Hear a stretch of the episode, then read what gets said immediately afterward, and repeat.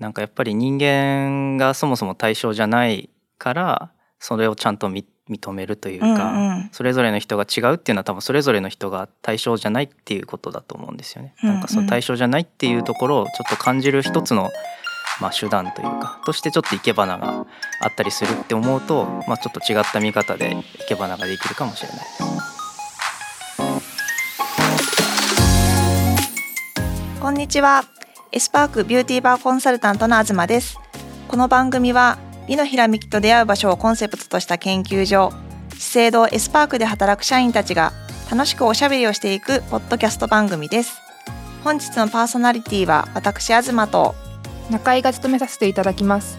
普段はベースメイクの開発に携わっています本日は社員ゲスト回です。資生堂エスパークで働く社員が感じる美しさについて伺いながら美しさとは何かについて迫っていきたいと思います。では中井さん、本日のゲストをご紹介いただいてよろしいでしょうか？はい本日のゲストは星野拓馬さんですよろしくお願いしますはい、星野です。よろしくお願いします。それでは星野さん簡単に自己紹介をお願いしますと私の入社の年度は2019年の春でで入社から今に至るまではと主にお肌の測定ですねお客様のお肌を測定して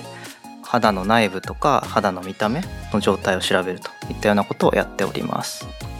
ありがとうございますはい、ではそれでは、えー、星野さんに早速お話を伺っていきたいと思います。それでは最初に星野さんが感じる美しさについて聞いていきたいと思います。星野さんが美しいと感じるものは何でしょうか？と私が美しいと感じているのはお花とそれと生け花になります。おー素敵ですね。おな花かなか和な感じで、ね和な感じかもしれないですけどなんか結構自分でお花を生けてそのお花から美しさを感じるってことが多いかもしれないです。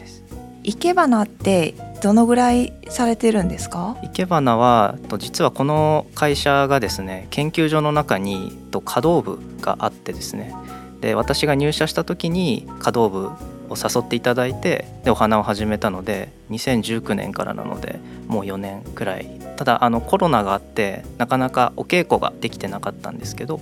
お花自体は4年くらいやってます。へえ。え、その華道部で、えー誘ってもらううんまでにも、なんかそういうお花への興味とかはあったんですか、もともと。が意外とあんまりあんまりないっていうと なんか怒られちゃうかもしれないんですけども、まあお花は綺麗だと思ってたけどお花を使って何かその生けたりとかそういうことをしてみようと思ったことはあんまりなかったですね。じゃあまたなんでその華道部に入ってみようって？うんうんうんうん、それがその私が大学院生ぐらいの時に和なこととか自分の国の成り立ちとかに興味があった時期があって昔の本とか読んだりとか、うんうん日本書紀とか古事記とかそういうの読んでたりして自分でなんか和なこととかをちゃんと知ってみたいって思ってて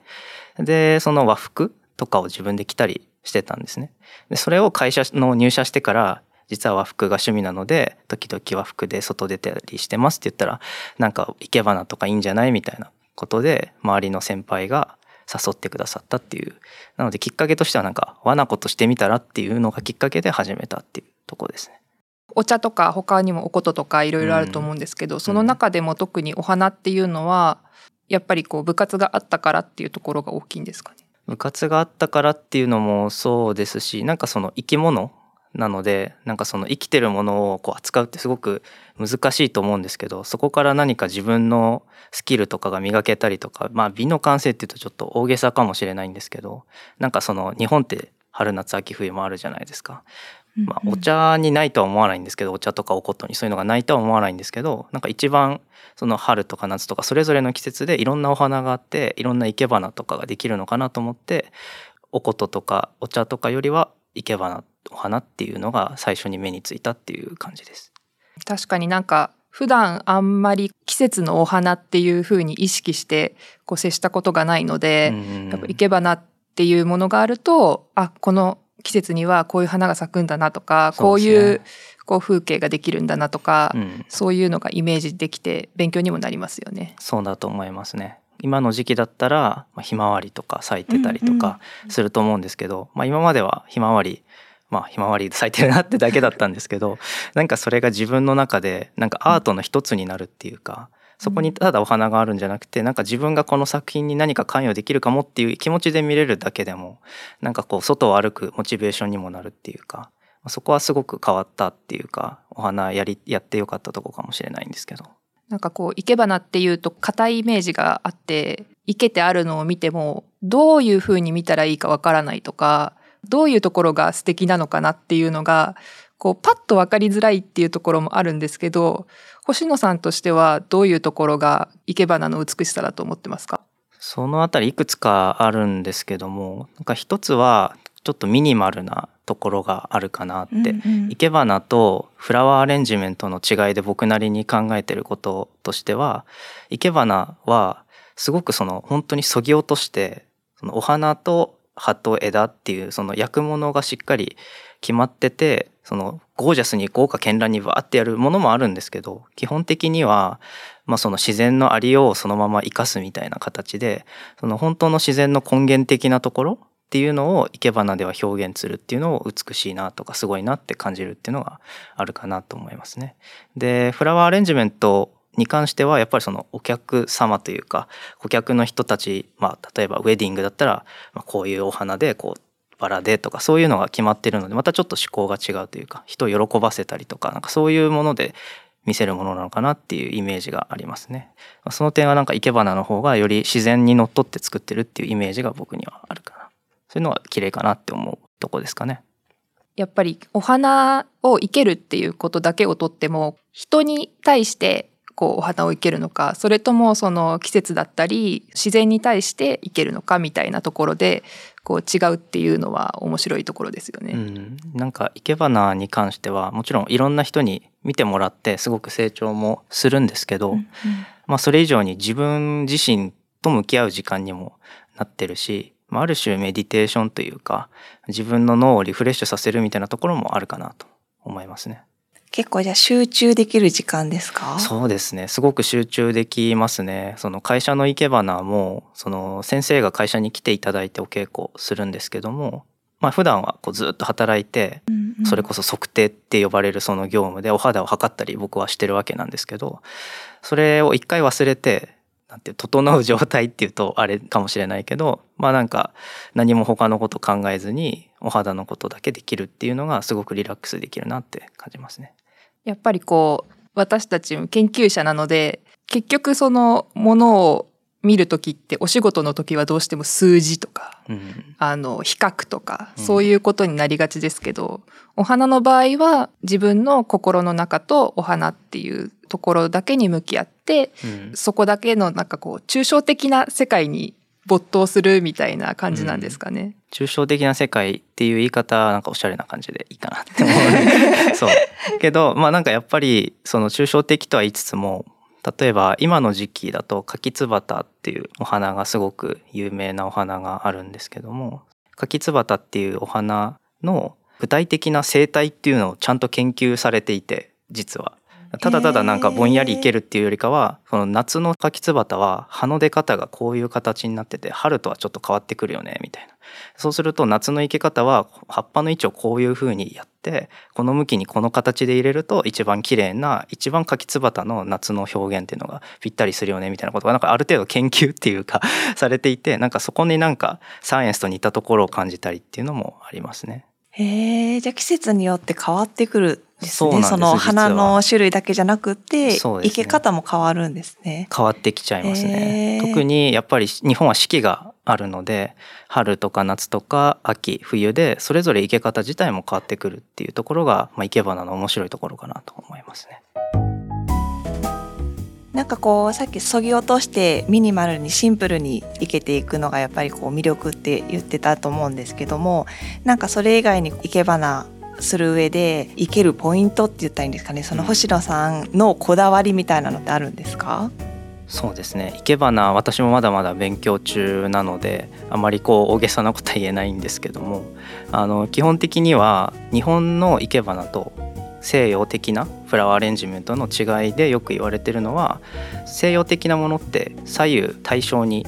まあ、その建築であれ何であれそうなんですけど、まあ、お花も割とそうなんですけどもやっぱり日本の生け花とか庭園もそうですけど左右対称にしないっていうところがすごく意識されてるなっていうのは感じます。例えばそのお花さっきの柿つばたの例で言っても柿つばたの生えてく方向っていうのがその左右対称じゃなくて少し左側の方を長く生けてあげたりとかすると。で右側の方はそんなに長くしなくて少しなんか日が太陽がこう見てる人からするとこうある方向にあってそっちの方にお日様に向かって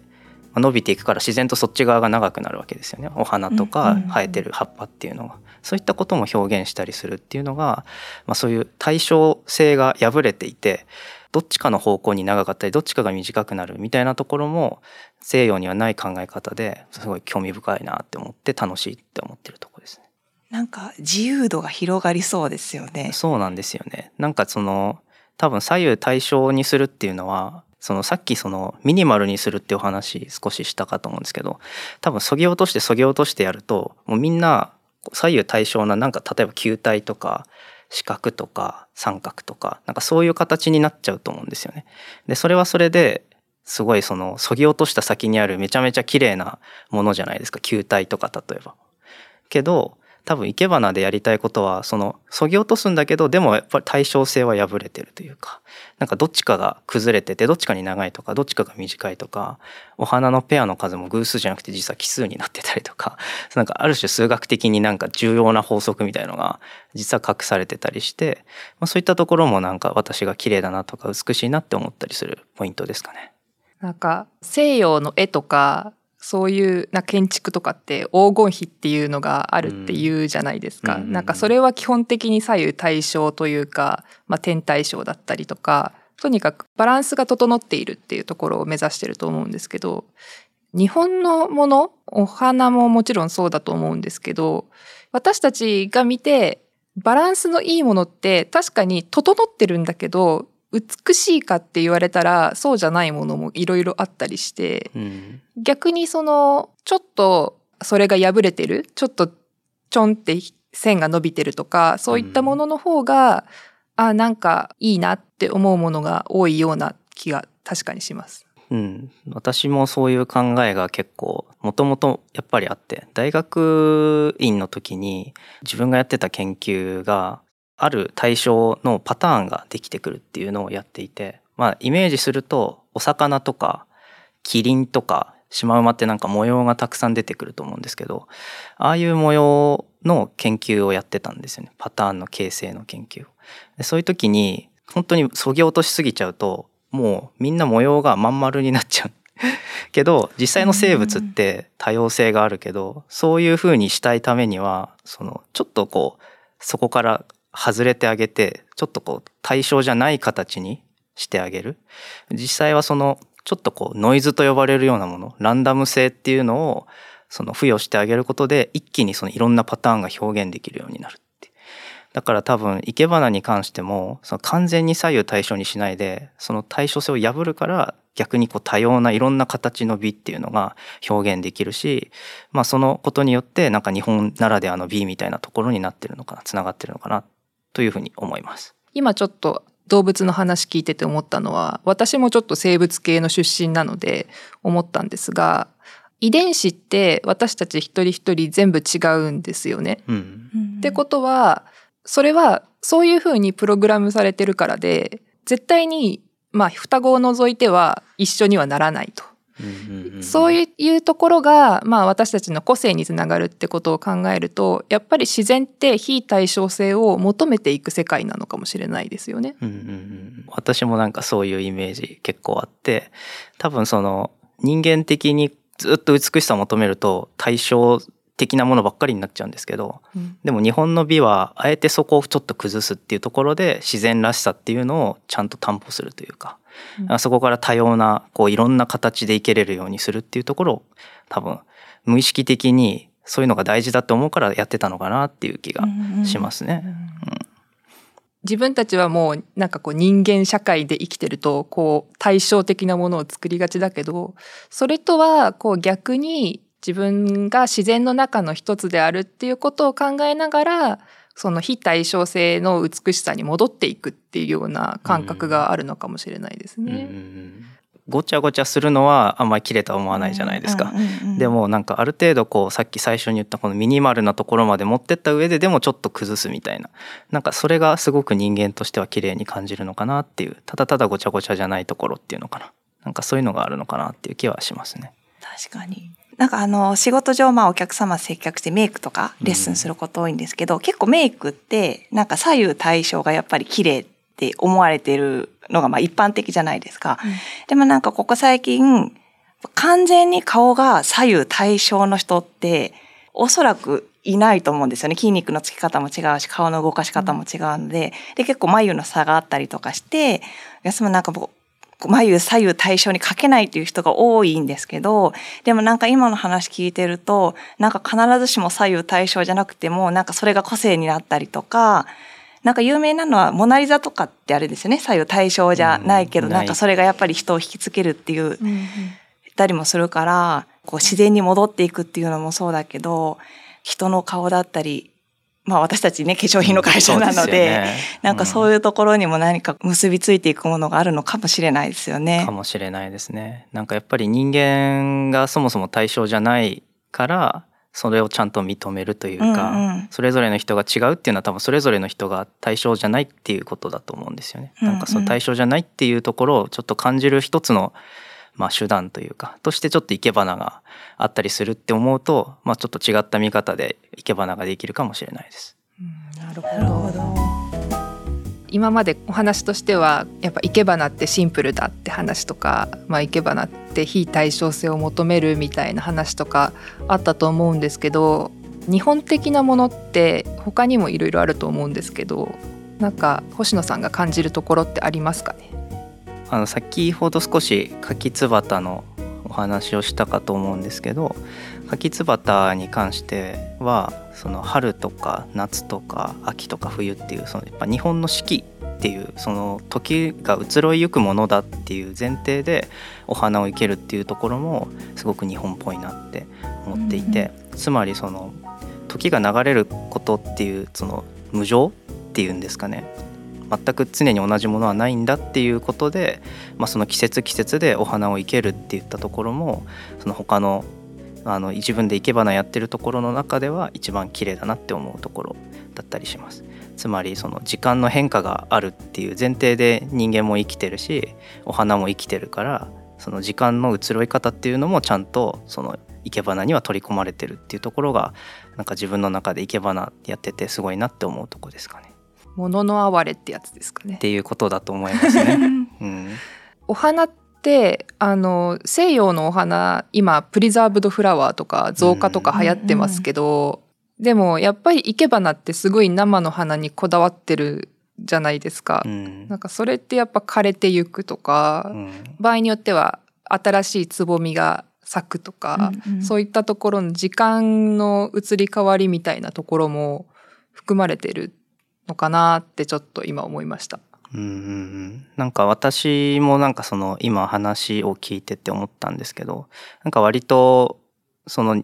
美って言ってもやっぱ永遠に変わらないものみたいなイメージの美っていうのとその変わってってもそれも含めてその人の美だよみたいななんかそどっちもあるような気がしていて。で私はその後者のそのその人がその年齢を重ねていって変わってくると思うんですけどでもそれはその人のアイデンティティで、うん、それが対称性が破れてあれ移ろいいってだんだんその肌もいろいろ身長も含めて変わっていくと思うんですけどそれをその人の個性だって認めるっていうのもこういうその生け花の、まあ、時の流れを感じるところからちょっとつなげられると面白いかなって思ったりはしましたね。うん、確かにそうですね老化したくないからね今のこう美しい状態をキープしたいって思いがちですけど、まあでもなんかこう生け花のそういうこう移ろいゆく、まあ咲き誇って枯れていく状態まで美しいっていう考えがなんか受け入れられると自分自身の変化とかも受け入れやすくなりそうですよね。それもいいかもみたいな。かもしれないですね。うん、例えばそのやっぱりアンチエイジングとかってすごく市場としても大きいし、まあみんなやっぱり老いを感じたくないっていうことは全然否定もしないしそれはすごいあの美を追い求める姿としてはいいんですけど多分こう多様性の美がどんどん広がっていく中でなんか自分自身を受け入れて私はこういう人なんだっていうのをなんか認めた上で自分らしく生きるっていうところもなんか美としては認めてあげれるというか感じられるといいのかなって思ったりはします。でそういうきっかけとしてはこういう生け花っていうのはすごく、まあ、全体としてその自然の流れも感じられたりさっきのその少し対称性が破れてたりとかいろんななんかその日本的なビューティーというか美を感じるいろんな要素がこの生け花には含まれてるかなと思ってます。えー、それでは星野さんの感じる美しさに迫ってきましたが星野さんにとって美しさとは何でしょうか？そうですね。先ほどいくつかお話をした要素でをまとめるとなんか大きく言うと3つあるのかなとそれは一つはそのミニマルっていうところその無駄がなくてそぎ落とされた何かその根幹本質的なものがあるっていうそういった要素があるものは美しいのかなと思うっていうのが一つ。で2つ目としてはその本質的に大事なところはいろんな対称性があるような要素なんですけどその丸とか球体とか。そこからちょっと崩してあげるっていうその対称性が少し破れた状態っていうのにいろんな多様な美が感じられるっていうふうに思ったりもしました。であと最後はさらに時間の流れもあるっていうところかな。日本の四季を感じたりとかその人その人の人の肌で言えばその人の肌が加齢して変化していくっていうその加齢自体も楽しんでいくみたいなところもできるといろんな美にが広がっていいのかなと思いました。なんかこう対称性とかある意味完全なものって分かってるけどそうじゃなくてもいいっていうかそうじゃないのがいいって思う私たちの心みたいなのって不思議だなって今回聞いてて思いました多分人間は結構みんなその本質的な対象なものを綺麗だと思って求めるんですけど、うんうん、でも一方で自分が対象じゃないからそうじゃないことに対しても安心感を覚えたりその一連のその対称性が破れてるものも綺麗だと思える懐の大きさがあるのかなって思ってます。うん、なんかこうシンプルだったり、まあ、非対称だったり、まあ、変わってってもいいって思えば生き方も生きやすくなりそうだったり自由度が増しそうだったりなんかいろんなことにプラスにつながりそうですよね。うん、なんか気持ちとしては少し明るく前向きになれるかもしれないです。うんうん自分が生け花をやっててそういう気持ちになれたらいいなって思って ちょっと自分の話してて自分もちょっとこれから生け花する時にそういうことをちょっと意識してやってみようかなって思いましたじゃあまだまだお話聞きたいところですがエンディングとさせていただきたいと思います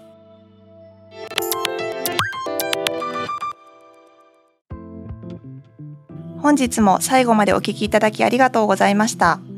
番組ではお便りを募集しています。番組概要欄にあるお便りフォームからお寄せください。ツイートはハッシュタグ美のひらめきでお願いします。気に入っていただけましたら番組フォローをよろしくお願いします。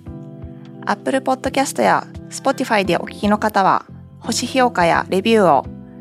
スタンド FM ではいいねやコメントもお待ちしております。また私たちのいる資生堂 S/PARK は皆様にお楽しみいただける様々な体験施設があります東さんが勤めている S/PARK ビューティーバーのほかカフェやエクササイズスタジオミュージアム等があります。どなたでも自由に入ることができますので横浜にお越しの際はぜひお立ち寄りください。詳しくは概要欄に記載させていただいているホームページからご確認ください。それでは星野さん本日の感想をいただけますでしょうか？とても楽しくお話しさせていただけたかなと。東さんも中井さんもあのいろんなコメントももらえて自分なりにあのこうやって話すきっかけも与えていただけたので本当に今感謝の気持ちでいっぱいです。もしお花好きな方がいらっしゃったらいろいろ声かけていただけたら嬉しいしあのいろんなお花とか見に行くだけでも楽しいと思うのでぜひお花に親しんでいただければと思ったりっていうちょっと老婆心ながら思ってます、はい、ありがとうございます社員ゲスト会では出ていただいたゲストの方に次のゲストをご紹介いただく形式となっております。次に呼びたい社員の方決まっておりますでしょうか？と次に呼びたいゲストの方はジョリスさんです。とジョリスさんは私と同じ華道部に所属していてフランス人の方なんですけどもすごく生け花に関しても熱心にやってますしあの彼の話も聞いたらすごく面白いんじゃないかなと思うのでぜひ次のゲスト会ジョリスさんでいいと思います。ちなみにあのフランスの方がゲストに出るのって初めてだったりします？初めてです、ね、初めてですよね、うんうん、あの資生堂にも外国人の社員の方いっぱいいらっしゃるのでフランスの方が考える美ジョリスさんの考える美とても楽しみにしています。楽しみですね。楽しみですね。それではまた次回もお待ちしております。ありがとうございました。ありがとうございました。ありがとうございました